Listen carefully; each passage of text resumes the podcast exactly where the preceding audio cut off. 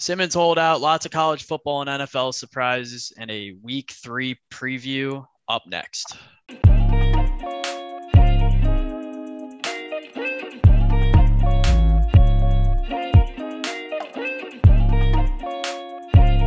Bequan, cut the music. We are back. Six Inside, episode 26 or somewhere around there. We got everyone. Hallidan's just kind of gone at this point. Uh, I think he's in. Uh, he'll be back for basketball he'll season. be back for basketball. He's just on hiatus, teaching and stuff.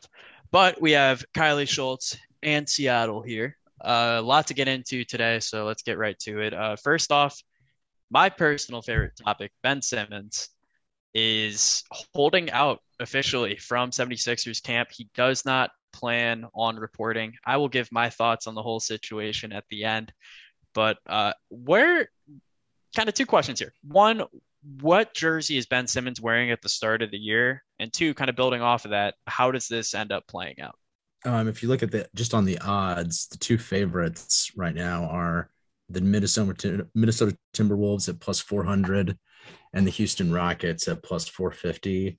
And then right behind them are the Sacramento Kings at plus 650. Um, and then after that, you got the Spurs, Warriors, and Raptors all tied at plus 800. Warriors makes sense because they were one of the only teams that was really rumored of even being close to coming to a deal. Um, and that was at the kind of closer to the NBA draft when when um, Daryl Morey was uh, asking a lot for Ben Simmons, um, probably more so than he was really worth.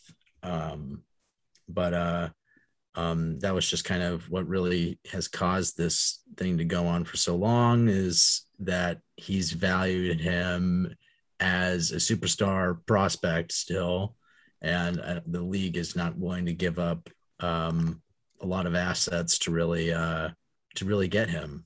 So it, it seems like the teams that are really mainly interested are teams that have um, starters who have larger salaries um, that they can move off specifically at the guard position, like John Wall, uh, like D'Angelo Russell, um, Buddy Hield, those kind of players that can they can move off in terms of a swap type deal for Ben Simmons. That's probably what's most likely going to happen, um, uh, but we'll see. I think I can agree with. I mean, the odds sound about right. Um, I think the Timberwolves make a lot of sense just because they've been a team that's had these really solid pieces for so long. They have Karl-Anthony Towns. There's a debate in some some circles whether or not he's worth the max. Tom Fritz. Other than that, he's worth the max for everybody else. Um, and then they also have Anthony Edwards. So they and then they have some solid pieces pieces like uh, shoot, what's Beasley? Malik Beasley. He he looked good in spurts last year. Um, they have Josh Okogie, who's looked solid. They have players like that could be solid pieces around a solid team. And I think Simmons going there um, in replace of D'Angelo Russell could be what they need. They have a lot of shooters already. So I think Simmons fit wise would have a solid fit there. They have Karl-Anthony Towns, who's very mobile uh, five. And I like that fit a lot. And I think that immediately elevates the Timberwolves to a playoff contending team. Um, maybe a team that could get into those middle seeds like the four, five, six, seven, eight, that kind of area. Um, does it make them a NBA Finals contender? Probably not. But I think that's something that the Timberwolves will be looking for um, just right off the bat, given their young talent that they have with Anthony Edwards and the other guys that I mentioned. Um, and I just kind of want to see if they can get that done. And they have the player, like Chris was saying, to get that done with D'Angelo Russell's contract. RIP Jarrett Culver too. He's uh, no he's longer so with the bad. team. He's with the Grizzlies now. Uh, I don't know. What a waste of a pick. That. That's like a frick. That's what. That's why they've made the playoffs. Yeah. If they um, like hit on that pick, they would have. Yeah. Real quick yeah. on the Timberwolves. Uh, just want to give a shout out to their new head of basketball operations. He, uh, I'm gonna. I'm not even gonna say his name, but he is the guy who created the ESPN trade machine for the ESPN NBA trade machine. That was his project when he worked there. And then he got hired to the Timberwolves front office and now he's head of basketball operations. So there's a little fun fact. Kylie, over to you. I think you guys have kind of touched on all the points I was going to make. The Timberwolves are the most likely destination. And it's interesting to see that all these rumors are going around as they make a change in the basketball operations. Maybe the ownership really wanted them to go after him, and the current guy or the guy that just got fired didn't want to do that. So maybe this new guy was on board with it and they gave him the position. I think D'Angelo Russell would be the piece to go, and I think it'd be it'd be interesting to see how him and Anthony Edwards fit alongside each other. Seems like Edwards likes to have the ball in his hands, and Simmons likes to distribute because he can't shoot. So I think it would just take some time to get used to, but adding that talent to the current roster would be a, a big jump. And I'm interested to see if the Pacers come up in any potential rumors because they did offer Brogdon in the first round pick for Simmons uh, a little bit before the draft. So I don't really know what we would be able to give up for that and what the current value's at. But was that a confirmed deal that was offered? Those things will never get officially confirmed, but that sounds about right. Brogdon and I just feel like that would be an absolute ridiculous. I would, if I'm the Sixers, I would have taken that. Brogdon first. Yeah. I, I think I guess more so now right now I would. Yeah, now you would take that, but at the time the it play, seemed like they could get some more steep. value. I think a little bit, but I, I, I really like Brogdon's fit on teams. You yeah, think they'll get more? I think they'll get more. Like my destination still like nothing has really changed for me. I still want to see the CJ for Ben Simmons swap. Like that is still what I'm looking for with Portland. Um at this point, I don't know how you can really get draft picks going the other way. Philly might have to settle for a straight up swap, but in my eyes, that really makes a ton of sense for both teams. Um, having Simmons kind of slot into Portland, he wouldn't have to play point guard, and he would give them that multi positional defender who could play alongside Robert Covington. He's done it before, and just really amp up that defense. He wouldn't need to score. Um, and just really offers a good opportunity to kind of get that value back because I, I really believe with Portland they they have to make some sort of change this year. Now they've already I think gotten better defensively by not having Enes Kanter and Carmelo Anthony on the same team, let alone the same lineup anymore. Um, but that's still it's hard for me to move off of that fit right there. I just feel like it makes a ton of sense for both teams. It's just a question of when does that happen in my eyes. I think it will eventually. I just don't know at what point it will because it's uh, it's ugly. It's very ugly right now, and Philly's uh, Philly's kind of screwed at this point in time. Um, I saw someone say like, "Wow, Ben Simmons' value has never been lower uh, because of all this stuff that came out." I disagree with that strongly, and the response to the tweet was his value was at its lowest when he didn't dunk on Trae Young in the playoffs. So value hasn't necessarily changed here, but uh, it's ugly, and the Sixers will uh, hopefully hopefully it works out for them, but it's it ain't looking pretty right now. Um, yeah, I, I just feel like it, this is a situation though that I, I don't really blame the Sixers as an organization though. I feel like it's just mainly that Ben Simmons has just declined as a player since he's come into the league. Um, and it's just uh, the evaluation that they put on him with his contract when they made that extension, it just is not where it currently stands anymore. And they're going to have trouble, you know, getting exactly what they want in return for him because um, for all those reasons. And, and you, just, you have the salary matching piece in there too, which right, exactly. greatly makes things a lot more difficult. Yeah. So yeah, he uh he hasn't really improved since he's gotten in the league in my eyes. Um, no. let alone to the point of kind of where he should be at with that extension. Not saying he's put a fork in him, he's done, but uh, it's ugly, and Philly is uh, today's biggest loser. Honestly, uh, he's still a solid player, but it's just mm-hmm. it's like when he came into the league, it's or his first year that he played in the in the NBA since his first season he sat out. Um, his first season he played, he was incredible. Yeah. And ever since then, it's just you know, we, I feel like there's always been a promise of, you know, adding a shooting element to his game, and it has never really come to fruition on in the in an actual basketball yeah. game. It's all always been like highlights and the workout videos. videos. yeah, workout videos and stuff like that. And it's just, I don't know. It's it, it's it, I feel like it's just kind of weird to be a player and promise this certain thing and then not really like live up to it. You know, it's like Bryson DeChambeau, even even though he's like a, a weirdo, um, you know, said that he was going to add all this distance and everything, and he did it, and he became like the longest driver in the PGA Tour. But I feel like in this in this situation, it's like Ben's like, okay, I'm shooting threes, but then it's like, okay, actually, I'm not. Like, sorry Yeah. guys, you get tricked too.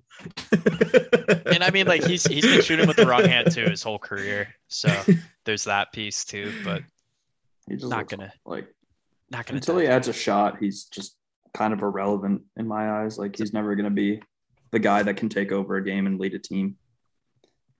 So He, he would make a good cares about Ben supplemental Simmons? piece. Yeah. Maybe. Okay, we've given Ben Simmons way too much time. Um, so we're gonna move on to more relevant things that are a little more clear cut because they happened last week. College football and NFL. Uh, great week in both. Honestly, a lot of very very strong games. NFL specifically, I don't know if there was a weak game. Uh, Joe Lacob just got fined for tampering with Ben Simmons, so that's the Warriors' uh, president. Um, so that's fun.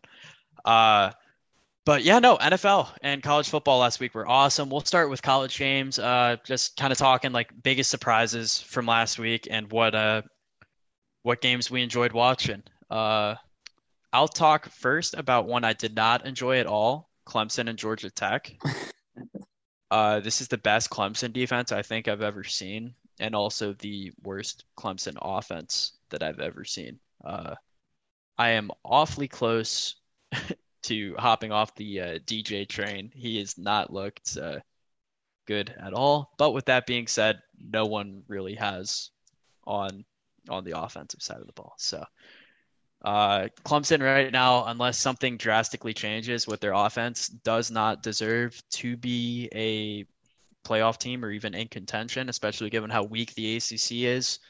And in my eyes, too, them and Ohio State should currently be beneath Florida, even though Florida is coming off of a loss. So that's my tangent on the Clemson Tigers. Yeah. Uh, I'll take the I'll take your little Florida cue and talk about the Bama Florida game. It's one of the I didn't watch a ton of games this weekend, but that was one of the ones that I did catch. Um, mostly just the second half, unfortunately, um, because Bama was up twenty-one to three at ha- or after the first quarter in that game. And after watching that first quarter, or after checking the score of the first quarter, I was like, "Oh, I don't even need to watch it" because I was late getting like to getting to the TV to watch that game. And then I checked in going into the fourth quarter, and Bama was, or uh, Florida had surged back into not the lead, but they were getting there. Um, I don't know. Uh, Bama's defense, I do think Bama, it shows that Bama is beatable, but it also, I think it's more of a good sign for Alabama. They went in to Florida into Gainesville with a quarterback that hasn't started a game in the SEC, and he played pretty well for a guy who's never played in an atmosphere quite like that. And obviously, 31 to 29 isn't ideal uh, for a scoreline on a team like Alabama after you're up 21 to 3, but I think it shows promise for the future.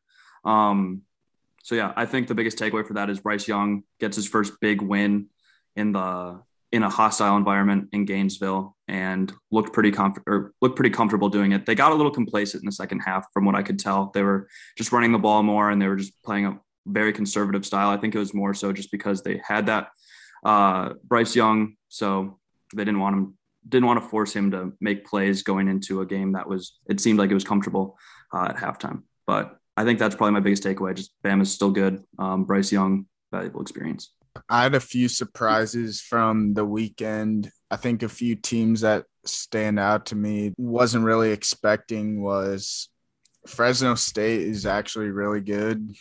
They beat UCLA at UCLA and week 1 they barely lost to Oregon who as we know beat Ohio State. So they've proven they're a group of five team that is going to be very good. I mean, their quarterback threw for 455 yards. So, you know, they're airing it out. I'm sure they're going to start getting into conference play. So, won't be any Power Five schools really having to run into them, but they looked really good. Few other ones, Ole Miss, I think, is legit. They beat a really good Tulane team and Smoked them. beat him by a lot. Uh, Matt Corral is now the Heisman favorite, and I think he's earned that at this point. We'll see kind of how he does as they get more into SEC play, but Their next that's game's something at that he's their next game's in Tuscaloosa, so we'll, At we'll have a Bama. pretty good indicator uh, how they're going to be, how he's going to Yeah. be the rest of the year. I mean, he did pretty decent against Bama last year, so we'll see how he can carry that on.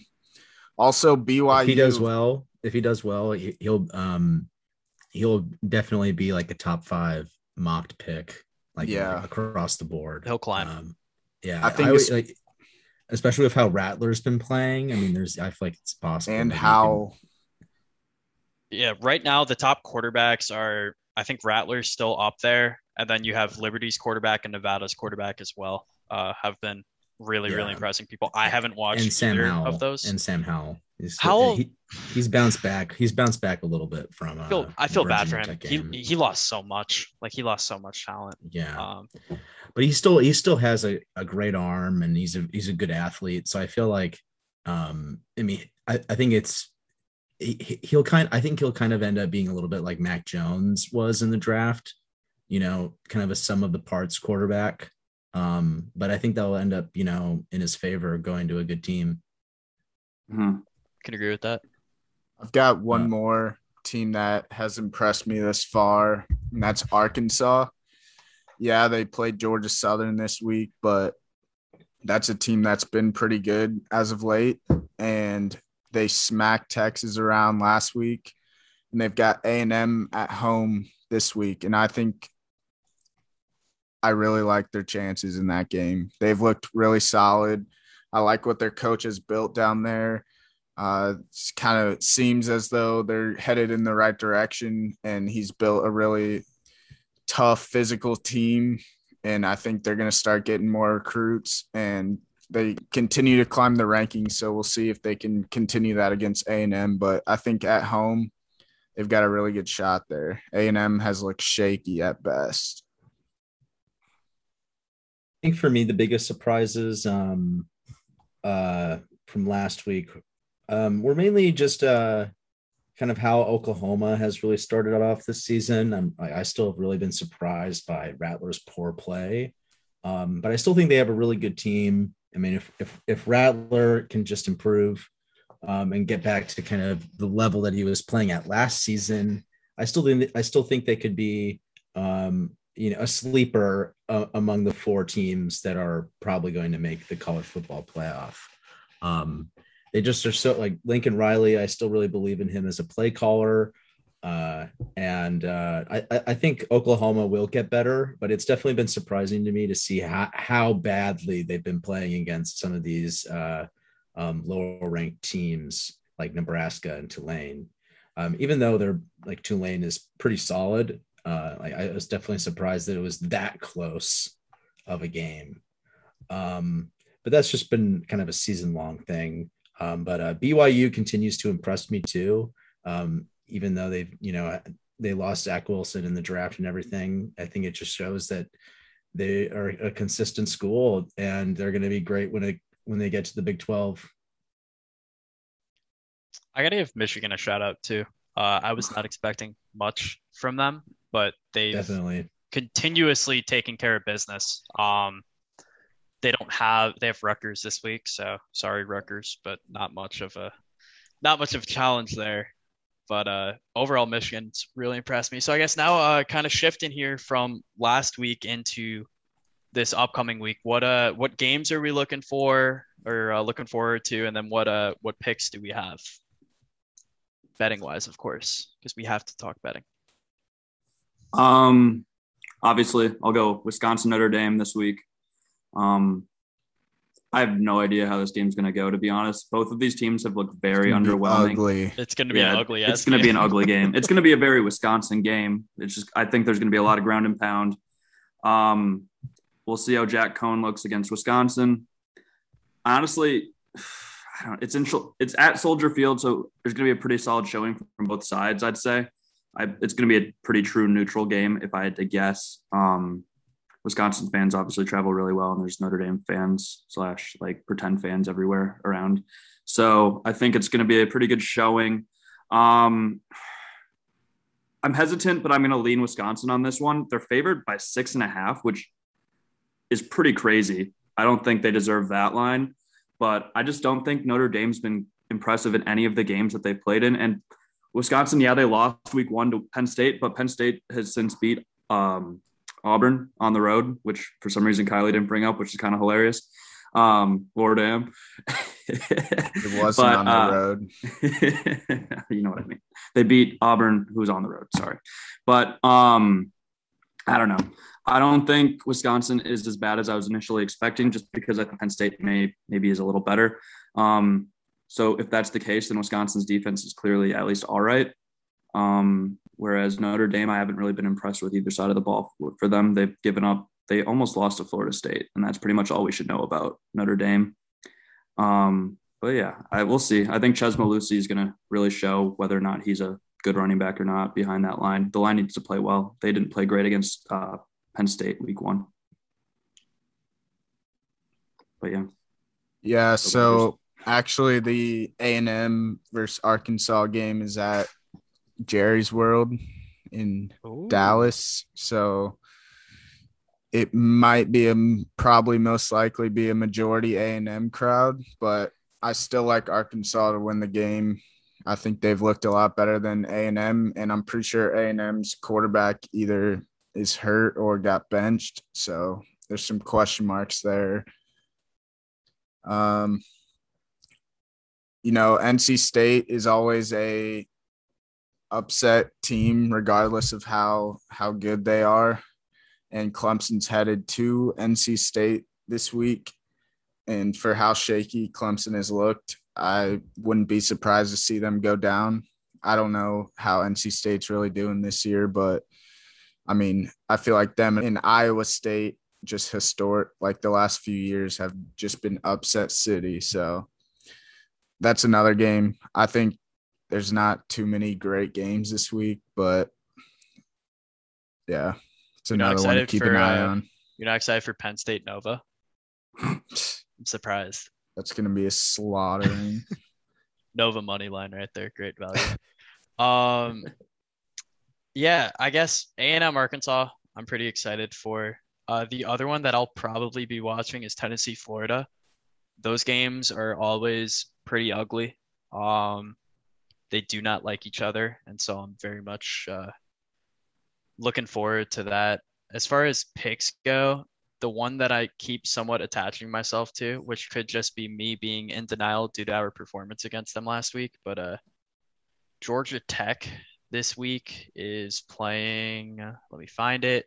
Georgia Tech's playing UNC, and UNC is favored by 12 and a half, and I kind of like Georgia Tech plus 12 and a half there. So that's the pick I'm going with. I'll kind of lead off the pick. That there. game's at Mercedes Benz where the Falcons yeah. play. Yeah, so uh that's that's mine. I have a I have a good history though of like large spreads going in my favor as seen by Texans uh plus 13 and a half last week. That that worked. So um more on them later. But uh Seattle, what uh what are you looking forward to this weekend? Um well there's one game in particular uh I have some future bets on. I have, I have the under seven and a half total team total win, um, team total wins for UCLA. Sorry, under seven and a half team total wins for UCLA, and the over four for Stanford. And they both play each other this week. UCLA is on the road at Stanford, so it's a big game for my futures. Um, I do like Stanford overall in the game, so I may bet them. You know, hopefully, so that everything goes into my favor. Uh, um, and then the other game um, uh, that I, I, really like from a betting perspective is uh, California Golden Bears are at the Washington Huskies, and I love the Cal Golden Bears. The Huskies have been terrible this season.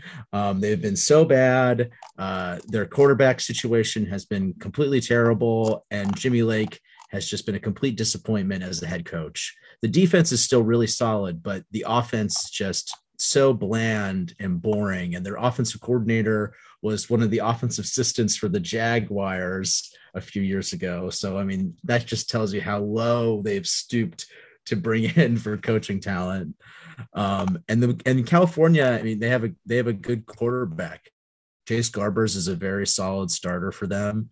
Um, and their offense has been, you know, very competent for a few seasons in the Pac-12. They always play Washington tough, and for some reason, they're seven and a half point favorites or uh, underdogs. Actually, sorry, I misspoke. Um, but they're seven and a half point underdogs um, against Washington. Um, I think this is a great spot for them to, to you know, I would, I would, I would honestly bet them on the money line.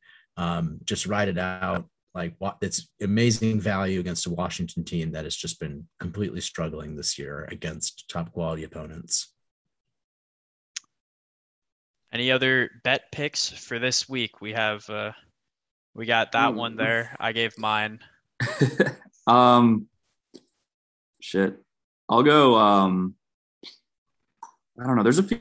There's one other game that I feel like talk. Kansas State, Oklahoma State. I think is going to be a pretty solid game. Yeah, that's the one I was going to talk about. I was going to, yeah. Go for it. You can, you can, no, you can talk about it. I mean, so Kansas State is ranked and they're plus 198 to win. But I, I, I think Oklahoma State's going to beat them and they're minus five and a half.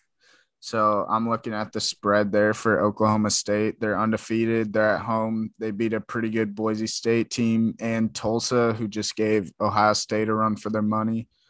So I'm not completely sold on Kansas State. I know they're ranked, but I guess you could take that either way. There's pretty good value for a ranked team, but I like the Oklahoma State spread there. And I also like South Carolina. Sorry, Garrett plus 172 at home against Kentucky. I am just I'll just say one that I don't even I, no basis off of this, so don't don't put money on this, but I'm I'm doing it just for public record. Uh, let's take I'm going to take Rutgers plus 20 at the Big House. We'll see if Michigan's for real because Chris just said that Washington sucks, and that's the only game that Michigan's played that's even been like against a solid team. So we'll see how they look against Rutgers. Rutgers is always or has been sneaky good the last two seasons, I think. So they're not sneaky good, but sneaky like they can take they can at least cover. So we'll see how they look. Um, maybe they'll come in complacent. Usually do. It's Michigan. They lose the big games. They lose any game that they're supposed to win. So the thing about Washington, the thing about Washington is that they literally have a five star recruit at quarterback, and they're just not playing him they're just playing somebody else and it's just sort of and he's just been very average or not even average he's been bad and for some reason they just don't want to make the change and it's been kind of disappointing because going into the season they were ranked in the top 25 you know this should have been a season that you know had high expectations and uh yeah no it's just kind of classic for UW. Blake Snell's got to make the teams. call over. Oh, actually, well, Coastal Carolina minus 36, lock of the year, lock of the century against the Minutemen. Oh, Let's man. go Chanticleers, baby. Grayson McCall for president. And Heisman. they almost lost last week. Yeah, they were fine. Buffalo. Send them to the American, baby. Send them both every we'll year. Have, and we'll, we'll have more expansion talk too. It's coming. like we we were kind of ahead of the game like a day or two after we talked about like what teams were also gonna like head to other places, teams mm-hmm. started talking about heading to other places. So well, it's because they listen. So they listen. Big ripple effect. They're one of the we 20. That's big. yeah, we have beautiful. Whatever the number is. Uh, last week uh, in the NFL, for me personally, could have been my favorite Sunday slate of games ever. Uh, I don't know of. I, I guess Bills Dolphins was bad, and Pats Jets was bad, but it was really funny to watch. Um, all the games. It's funnier were, to watch with Higley. Oh man, I can imagine. All the games were entertaining though, at the very least, outside of that Bills Dolphins game. That game just sucked. Uh, yeah, the Bills but, have not been impressive to start the season. Even, even though they won thirty five nothing. Yeah, yeah, man, they were not that. They were not that good. it, yeah, like it's strange. Like if you watch how the Bills were playing, the fact that they won thirty five to nothing is like shocking. Yeah. Like that's like a 14 to 7 win in the snow or something. Yeah, J- Josh Allen had like a 53 PFF grade that game. So that's pretty incredible that you can win 35 to nothing when your quarterback is literally just being so inefficient. the Dolphins look terrible. Like yeah. Well, They, their defense is still forcing turn. Their offensive line is just absolutely terrible. I'm amazed Yeah. at how bad they are. And it's really it's not even really it wasn't even really Jacoby Brissett's fault that they got down so bad in that game. It was really that just he just had no time to to throw, and not like he was getting no help from the offensive line at all that game. Um, and they, and they I mean they have and they have solid receivers too, like Yes. Parker, Waddle, Gesicki. Like that's enough to to get you done. uh, You know, give you some points for most teams, and for some reason they just you know they can't protect the quarterback. Six sacks that game. That's a lot of sacks. You don't want your Yeah. quarterback taking six sacks. It's interesting to look at that because Tua's a lefty, so the blind side's flipping with Jacoby, and I'm pretty sure their left tackle's like the weaker guy on the offensive line. So I don't know if maybe they flip the right tackle and left tackle just to stay on the blind side, but definitely interesting to see with Tua being out for at least this game.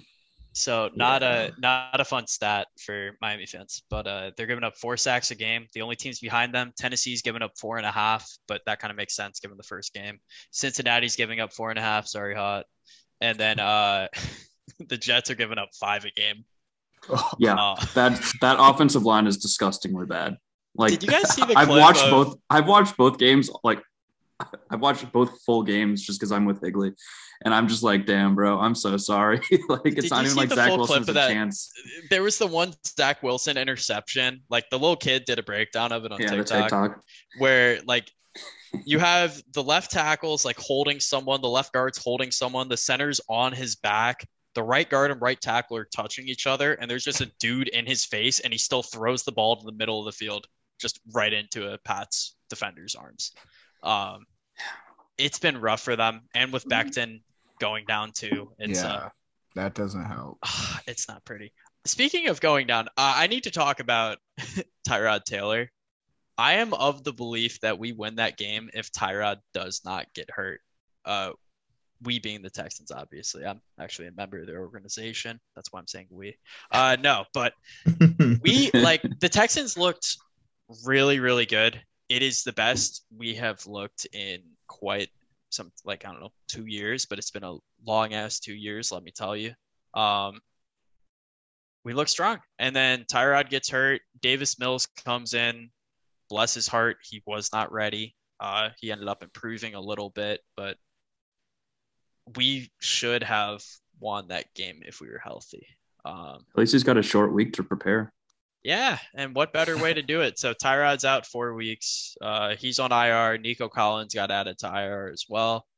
Um, and yeah, now we have a short week before the Panthers game upcoming on Thursday, which uh, I'm not the most confident in, but uh, we'll we'll have more on that later. So I just wanted to give a quick uh, Texan shout. It's not even that the Browns looked bad. We just like our defense was actually just disgusting against them, and our offensive line is also like.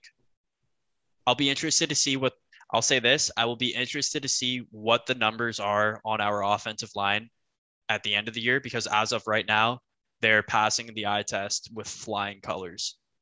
Like I have never seen something like that from a Texans offensive line. the pass blocking grades have been good. It's been It- and it's it, it's been the running run blocking that's been the, that has been, uh, but but that doesn't really matter because they've been passing a lot mainly. Sorry, Kevin Kiermaier just got thrown at. Uh, more on that Oh, later. yeah. I'll I'll jump jump in here. Um, switch the focus a little bit. I guess not really because Texans are playing the Panthers next week. But are the Saints like good or are they not good or like they've literally done two opposites from their first two games? Jameis looked terrible this past week and he looked awesome the week before. I admittedly didn't watch this game all the way through. I just saw the highlights from Red Zone. But from what I also Sam Darnold's looked phenomenal from what I've seen. Um, there's been a lot of really good things that I've seen from the Panthers. Do I think they're a playoff team? Probably not yet. But I think from an organizational standpoint, the Panthers have looked really good and really promising. The defense looks really solid. Yeah. And I think the Panthers, I don't think, I think the Saints probably had an off game more than the Panthers dominated them. Um, but regardless, the Panthers looked really good against a really good Saints defense. Um, I just wanted to shout them out, especially since they have a short week coming up. Yeah. They play tomorrow. Yeah. Also, so- pretty easy when you're Darnold when you have McCaffrey. Like at the very minimum, you just throw a little dump off to McCaffrey and he'll get you 10 yards. compared to Frank Gore, 40 year old Frank Gore. He's think going the to biggest thing- boxing now. He's doing boxing now. I think. Yeah. That's just getting the announced. man doesn't stop. He just Bring loves on head the brain injuries, bro. damage. Yeah. What the, hell? what the hell, Frank? We love you. I- I think the thing with the Panthers is that their defense has just kind of low key become one of the best in the NFL. Like they they have a lot of solid pass rushers and coverage guys, and um, like the people that they've drafted in the first round, like Jaycee Horn. I, I've talked about him recently, and Jeremy Chinn.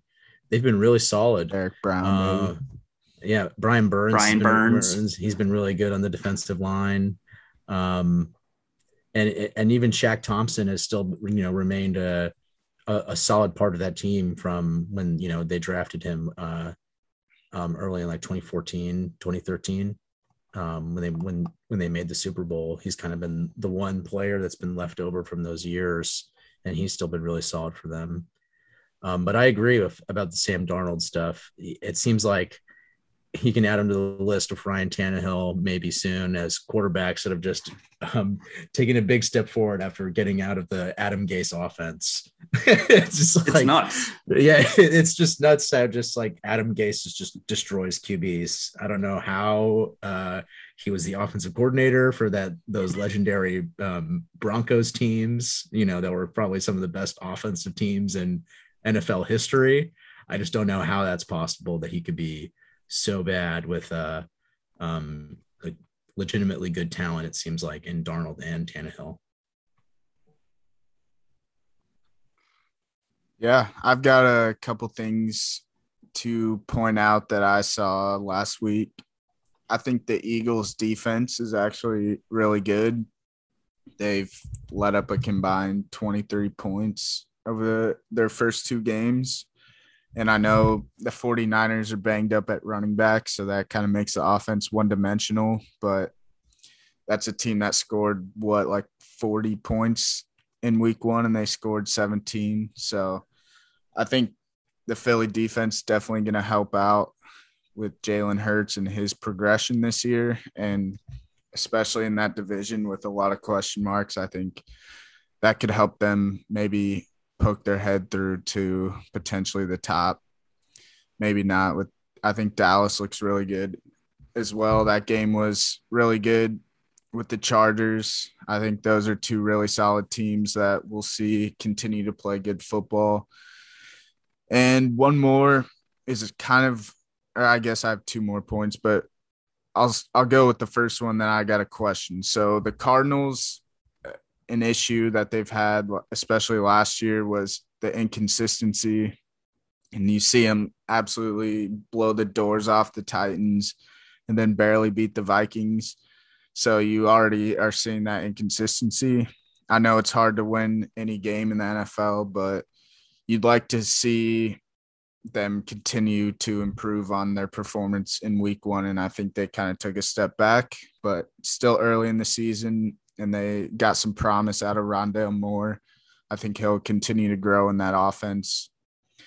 And my question is I know that the Broncos haven't played the best of opponents, but as we've mentioned before, they're about a quarterback away from being real contenders with that defense.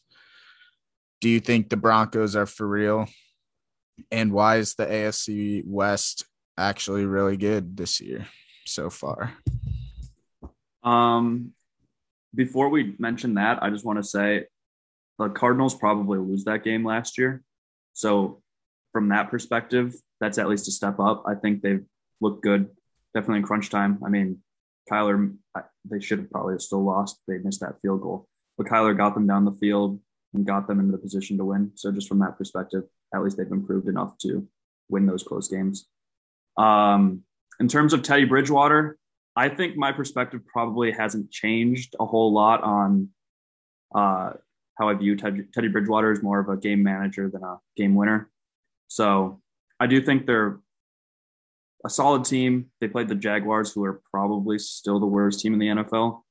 um, just based off of optics from the first two weeks.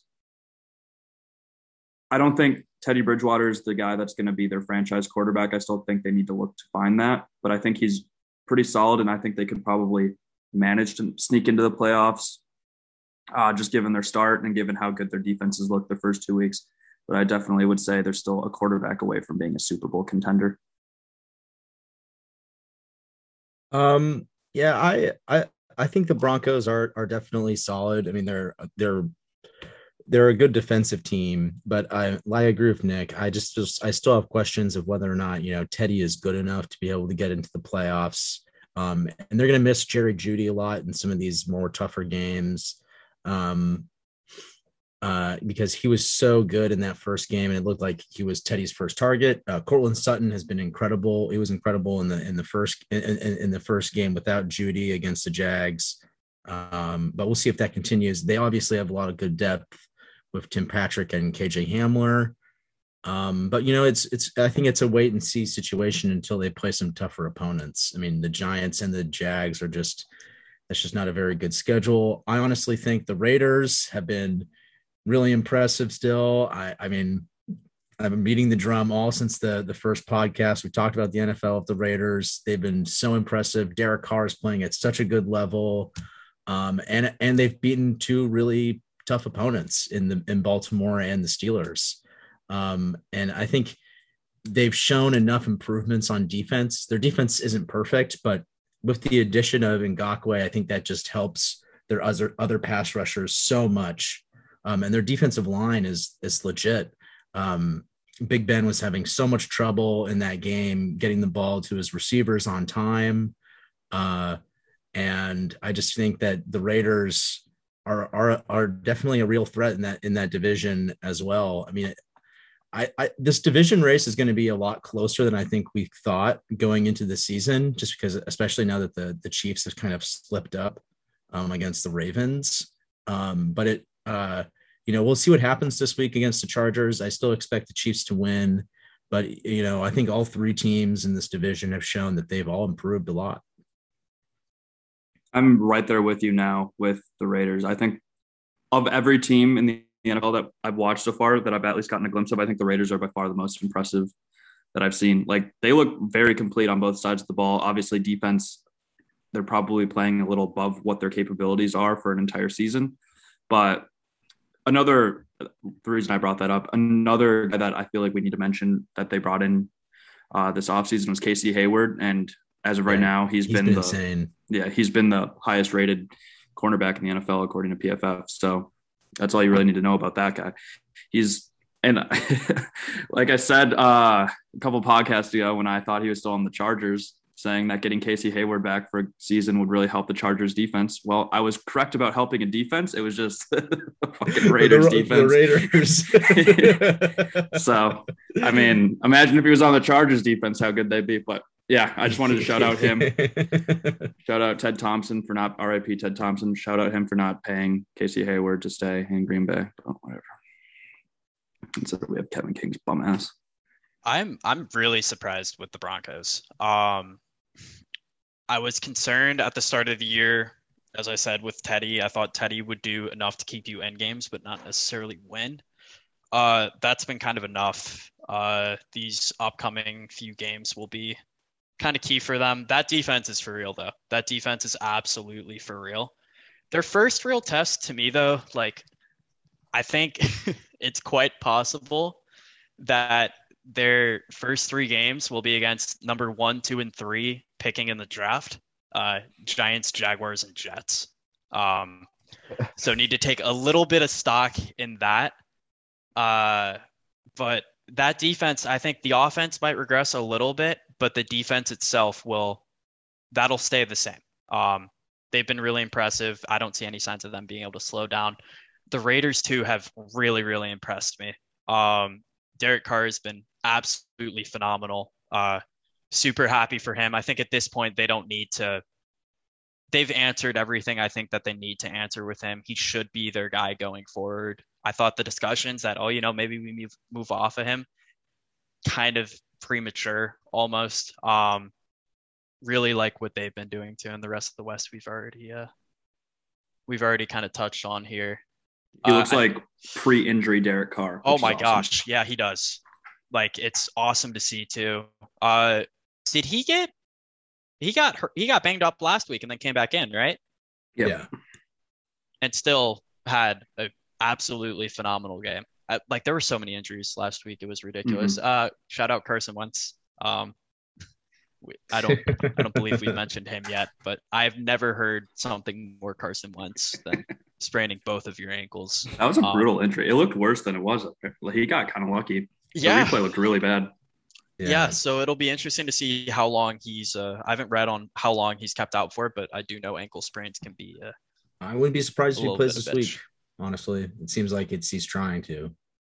He was trying to get back into the game last week. Yeah, yeah, Uh, absolutely. yeah, I, It didn't look I- bad. we'll Like he was happens. walking on both of them. I Yeah. don't think it was Yeah. like a severe sprain. Yeah, Right. gathered. right after it, I was just watching the sideline and I just saw him double limp off. Usually you limp on one foot or one. He was hobbling on both. And then he throws his helmet at the sideline. I'm like, oh God, we're toast. We're Yeah. back. And no one in the stadium had any idea that like he was hurt. And then they had like a five minute drive and we go out down three to go either tie it up or win.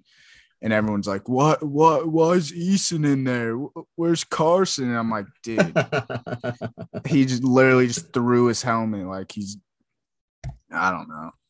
But Yeah. we And we also gathered game. that Eason is not the guy. yeah. well, I mean, guy. that's an that, impossible though. situation I'm, to I'm be kidding. I'm kidding. I'm thrown kidding. into, but I mean, we definitely should have won that game. We had two chances in the within the 10 yard line, first and goal. I mean, one of them was from the one yard line, first and goal, and you can't score any points. Was we definitely should have won that game. the snap. No, that was a halfback dive right into Aaron Donald three plays in a row, and then you try a fake roll out and get sacked for 10 yards. And then That's the other one was a shuffle, like a shuffle pass. I mean, definitely if you punch both of those in, or maybe even one in a field goal, it's a whole different game. And I think we would have won. But yeah, I mean, definitely Carson's the biggest question mark. I think we're still fine at this point as long as he's not out for a long time, but we'll see what happens. We still got three brutal games on the road coming up. So I guess Miami, if two Tua's still out, won't necessarily be too tough anymore, but we shall see. Um, yeah, I really felt like the Colts should have won that game. They played really well. Um, the one last game I wanted to talk about was uh, the Seahawks Titans game. I was there over the weekend. Um, yeah, that was kind of a crazy game. Uh, the Seahawks looked great in the first half, going out to a 24 to 9 lead. Um, you know, it was just the same. It felt like the same things that had, had they'd really shown from the first week, how dynamic their offense looked from the pa- uh, from the passing perspective. Tyler Lockett, you know, still balling out, um, getting a lot of receptions and getting open deep down the field. Um, but then it's just the kind of the same themes that have been happening recently with the Seahawks is that in the second half they they kind of start playing conservative and they don't um, put the pedal to the metal and try to win these games. Um, and uh, I think it really comes down to just kind of uh, offensive creativity for one in the in the in the second half, not relying on running the ball and trying to completely chew clock all the time. Um, it's definitely important to you know manage the clock well, um, but I think it's it's better to manage the clock by continuously getting first downs rather than you know just running the clock uh you know with with, with chris carson or whoever running back is whatever running back is in play. Um and i think that kind of happens is that pete carroll kind of goes into this this three down mindset. And then on fourth down whether it be fourth and three fourth and two whether or not we're in midfield or not you know he doesn't ever he doesn't ever want to go for it because he wants to play conservative. We have a good punter with Michael Dickson, and you know he trusts him to be able to get get the other you know get the ball inside the twenty, which he's really good at. But at the same time, it's it's you know when you're facing a team like Tennessee that has such a good offense that you know can attack you multiple ways, whether it be you know drawing penalties or um, with you know uh, big receivers like AJ Brown and Julio Jones, or giving the ball to Derrick Henry. He was phenomenal that game, uh, uh, and um, I just feel like that's the position where Pete Carroll and the Seahawks need to improve on. G- going forward on fourth downs, kind of like what the Ravens do, to just keep their offense on the field because there's no reason with Russell Wilson at quarterback that you can't complete some of those fourth and threes, fourth and twos um, into you know into in, in, into first downs. Like their offense is you know one of the best in the NFL. Um, but yeah, not, I'm not overreacting too much to that game. I think the Seahawks will bounce back this week against the Vikings. Um, but it's just unfortunate to see that some of these same problems are transitioning into the season, even though I feel like our team is a lot better overall. I'll give the Packers 10 seconds. They won the game, answered zero questions on defense because Jared Goff couldn't hold onto the ball in the second half. So Eric Stokes should start over Kevin King. That's about all that we get from that game. We uh, we, we reached that conclusion pretty early last week too, and then immediately it uh, backed itself up, right? What Kevin King? Well, uh, that Stokes should start over. I saw it was yeah. emphasized at some point. I don't know if that's because King messed up. It was because King messed up. I was gonna say that makes sense. Game. Yeah. he's just not that good. He also he's just not fast enough to whatever. Yeah. We don't have to talk about Packers. They they won. On to the think, future. Yeah, let's talk. Let's go on to the future. On to the future. Uh, I guess uh, we have to talk about the Thursday night game here. Uh, it's Texans Panthers. Uh, I'll give kind of a preview of what to potentially expect from our end. Uh, we are going to run the ball a significant amount of time with our four running backs. Uh, hopefully, hopefully that turns out well. Um, if we can do a here's how we here's how we cover.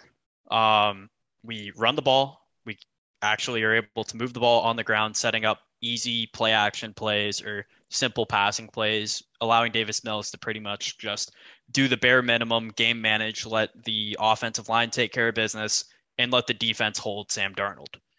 That may be a harder task than it should be. I don't know how good the Panthers line has been, but what I do know is the Texans secondary this year has been much, much improved, as has the whole defense, frankly. We have more interceptions this year already than we had all of last season combined.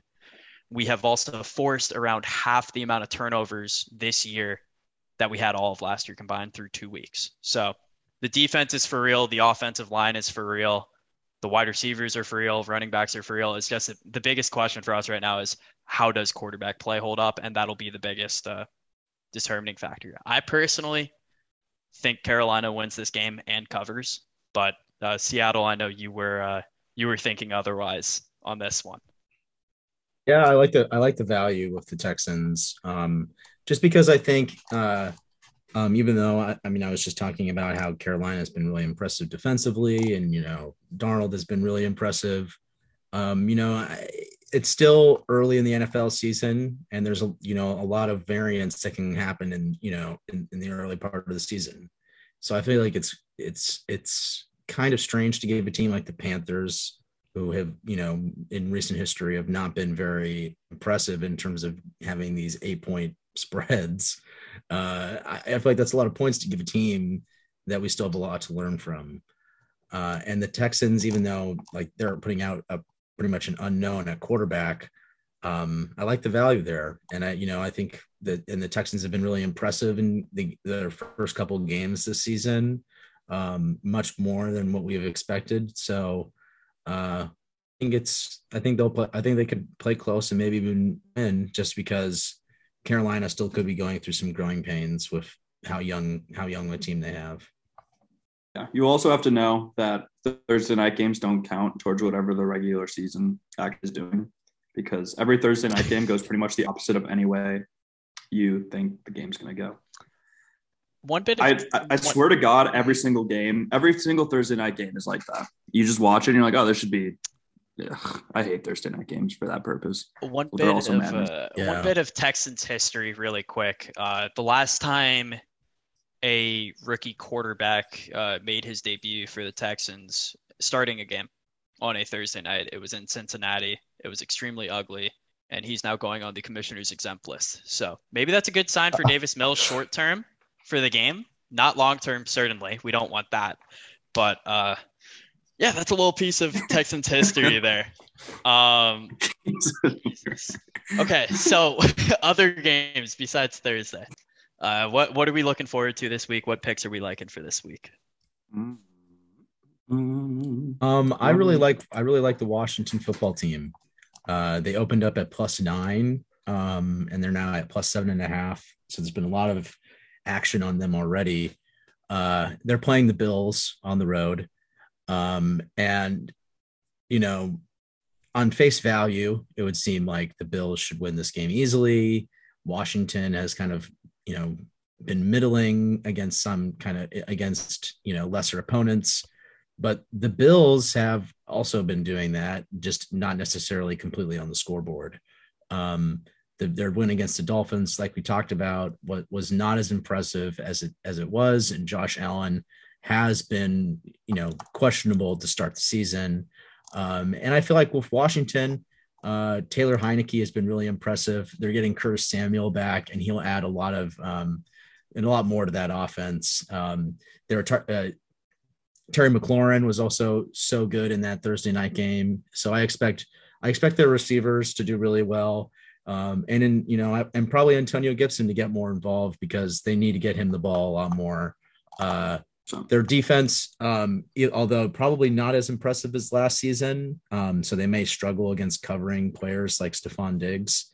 Um, but uh, if if if their pass rush can really get to Josh Allen, I think that's will be the key of you know continuing um, his kind of early frustrations in the season.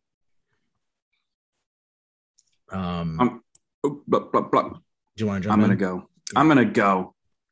Um, I mean, probably America's game of the week is Buccaneers Rams, and yeah. I think that game's going to live up to all the hype that has surrounding it. I think the Rams are going to win this game. Also, I haven't been overly impressed with the Buccaneers. The Buck, the Rams haven't looked great either, but I just, just feel like in California, I don't know. I like the Rams offense a lot. I like the Buccaneers offense a lot. I think they're both teams are these teams are pretty much mirrors of each other. They have really strong receiving. Running is just kind of a little bit of a question mark on both sides. Oh shoot, is Henderson healthy? Do we know? Because yeah, that would he, actually change. He is questionable uh, for the game. Um, I, it, he has a rib injury, I believe. So I feel like that's kind of an injury that could potentially get worse throughout the season yeah. if they kind of continue to run him like they have. Because he's been. been great so far. Yeah, yeah, they, and he's been getting a ton of snaps. But Sony Michel also looks pretty solid down the stretch of that Colts mm-hmm. game. Mm-hmm.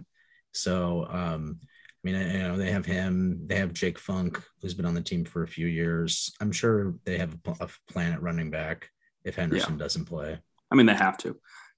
Um, but yeah, I like the Rams. I've just been pretty impressed with them. Not, I just haven't been that impressed impressed with the Bucks so far. Um, they didn't look awesome against the Falcons, who got absolutely destroyed against the Eagles week one. So I think that's the main reason for my concern with the Buccaneers, because obviously we know that the Cowboys have looked pretty good week one and week two, but um, the Bucks just ha- didn't look great against the Falcons, they needed two pick sixes just to like kind of close that game out. Otherwise, it was going to go down to the wire. So I'm gonna go. I'm gonna lean Rams here. I think it's gonna be an amazing game, um, and I'll definitely be tuning in for. It, but I don't know if I necessarily put money on it. That this isn't my pick. I'll put it that way for my betting. But I actually got my eyes on it. I bet the Bucks. I just kind of like the value. Uh, yeah, I like the value of the minus one and kind of the short money line, just mm-hmm. because I I think I think the the um the Rams offense, you know, has definitely been really impressive to start the season. But uh I could just I could see um the the the Bucks defensive line kind of getting to Stafford a little bit. Um kind of kind of what happened with uh, the Colts last week. They they were able to rush the passer pretty well. Yeah, I've got a couple picks for this week. I really like the Chargers to cover six and a half against the Chiefs this year and last year. The Chiefs really haven't been pulling away from teams They've been keeping it close, and especially last year, they would find a way to win at the end of the game, but they were always given big spreads. So I, and I, I think the Chargers are a really good team, and they have a pretty solid defense who you can't keep their offense in check, but you can limit the damage as well as possible. And I also like the Seahawks minus one and a half in Minnesota. The Vikings have not. I, I mean, they gave a good fight to the Cardinals last week and probably should have ended up winning. And I guess they lost in overtime week one, but I think the Seahawks bounced back after a tough loss and one and a half. I mean, come on, give me that. Yeah, that um, line didn't really make any sense to me because, especially like I consider the Colts to be better than the Vikings, and we were like three point favorites on the road for that game, and it's like one and a half year. Like that's that just yeah. That, I mean, I'm just kind of thinking objectively that just seems weird. Yeah, I thought so that was weird too. I heard it. I heard it kind of worded that the Vikings are two plays away from being two and zero. Oh. Um, That's true. But I still don't think they're a good team. Um, so while they could potentially be 2 0 in another world, they would be a bad 2 0 team. Uh, the ones I'm really looking at, Arizona minus seven is just like very obvious to me that that would make a ton of sense. Um, outside of that, like a lot of these, these are very large lines in a lot of these cases. Um, I really like Dolphins or uh, the Raiders spread. I like yeah, Raiders minus four. Raiders minus four is another, especially one. since Tua has been ruled out this week. They announced that today, so I think the Raiders are going to their their offenses look really good. Um, and if their defense continues to get that pass rush, pass rush, their the Dolphins' offensive line, like we've mentioned earlier, has just been awful. So I expect one, that game to maybe I, even get ugly. I've been going back and forth on that Eagles Cowboys game that's going to be a fun game. If the Eagles didn't have those two major injuries, I would really, really. Just, I consider Eagles money line there. Um, now I'm not so sure about that one, so I'm just going to stick with uh with my two uh with my two picks there. It's uh, you know, I, I think that that's going to it's the thing about the Eagles is that like they going into the season, you know, were were not really an impressive team. Like that, no one was really had an eye on them. But because of Jalen Hurts' play so far this season, I, I feel like they've become so intriguing. And it, you know, I think that that's the big thing of them is even though their defense their defensive line is missing, um, you know, they may miss Taylor and Graham. Uh, that, that's been really unfortunate for them. Um, and Brandon Brooks being on IR, like that's huge. Um, but if Hurts can be able to continue his good play, I think they could they could definitely upset the Cowboys for sure. And and also the fact that Amari Cooper might not play in that game as he has a rib injury. That Cowboys team has been fun to watch. Oh, yeah. Oh, yeah. Uh, Eagles have Eagles have been pretty impressive for me too. I wasn't a you know who's been very underwhelming for me that I still think is going to win the Super Bowl? The San Francisco 49ers. Um, they have just kind of like the Detroit game aside, I don't I'm not going to count that one. That is just the definition of like we have a lead, we can stop playing. Um mm-hmm. last week's game, it's like they they just don't quite have it together yet. Um it was a very ugly win, but they got the win in the end. So, um I'm waiting for San Francisco to kind of have that signature moment of you know, we're here, we're this Super Bowl contending team because I haven't quite seen it uh, seen it yet. But we're only two weeks in. Kyle Shanahan, if you're listening, I, am assuming you are. You listen every week. Um, if you're listening, throw it to Brandon Aiyuk, please, for the love of God. Yeah. All of my fantasy teams are begging for it. My Trey Sermon rookie of the year pick isn't looking good. Yeah, your Trey Sermon pick is not. Yeah, no. He got also like I hope he's all right. He got absolutely destroyed in his one carry. He got hit in the neck and the head like three different places. I guess kind of a scary he, hit. He practiced today, Lynn limited wow. today. That is shocking. Like uh, the non-contact, non-contact. Okay, good. So it's, like, yeah, limited so, is one way to put it. Yeah, um, very limited. Sure. So I, um, I, I he probably won't play this week. But uh, I like that, uh, that that trying to figure out that running back situation right now is like you know reading a novel and trying to like figure out like oh, like there's a new character there. I was like like, was, uh, like who's this guy? Like I think I, honestly, I think it's Elijah Mitchell's to lose. As long as he's healthy, it's his to lose at this point. They they give him like they gave him 17 carries last week. Yeah, I mean, but but they're also it's like they worked out they worked out like three they worked out Duke Johnson. Well, that's because everybody else because Hasty and uh, all three of those guys got injured that, that game. Yeah, like that's what yeah. they had to. Yeah, but they worked them out, and then they signed uh Jacques Patrick and uh and uh um Chris Thompson today off into oh. the practice squad. So it's like huh. like so I, I, don't know. They literally have like 15 guys they've been connected yeah. to. And they have Kerryon Johnson. Yeah, carry on. Uh, I think once Jeff Wilson comes off the IR, he's going to be the guy. Yeah, I think so too. In fantasy, absolutely. Who knows? He get like all those guys also get injured. It's like your requirement for being a 49ers running back is you have to be really streaky and really injury prone. Yeah. Are you alive? Like, can yeah. you play today? like, I think I could probably get five fantasy points for Kyle Shanahan given their play style. Yeah, probably not, not actually. I'm fu- I'm fat and slow and pull my hamstring every time I try to run now. There's a lot of uh, there's a lot of I guess he's very open too, which is kind of jarring to me uh, at times with uh, roster decisions. Um, I'll come around to it, but just very transparent with what he is thinking at almost all times, uh, for better or for worse.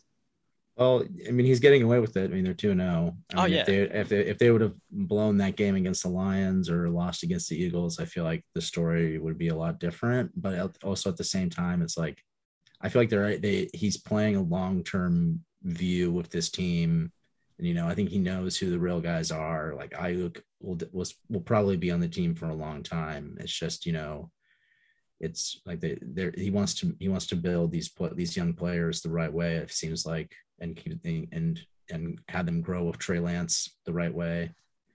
And I think he's fine you know playing like this.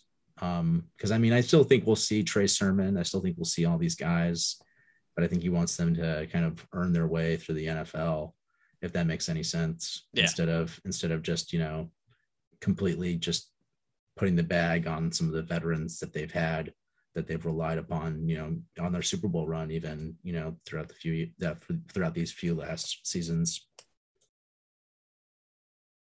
Yeah, it's it's an exciting time uh, for the 49ers and honestly for the rest of the league because it's still it's early enough. You know, I feel like week four is really where the the first cutoff kind of comes for me uh, with you know who's going to who's going to contend, who's in trouble versus whose season is just entirely over. Um, I remember because the Texans started 4 0 one season. It was like 92% chance of making the playoffs. I was like, fuck yeah.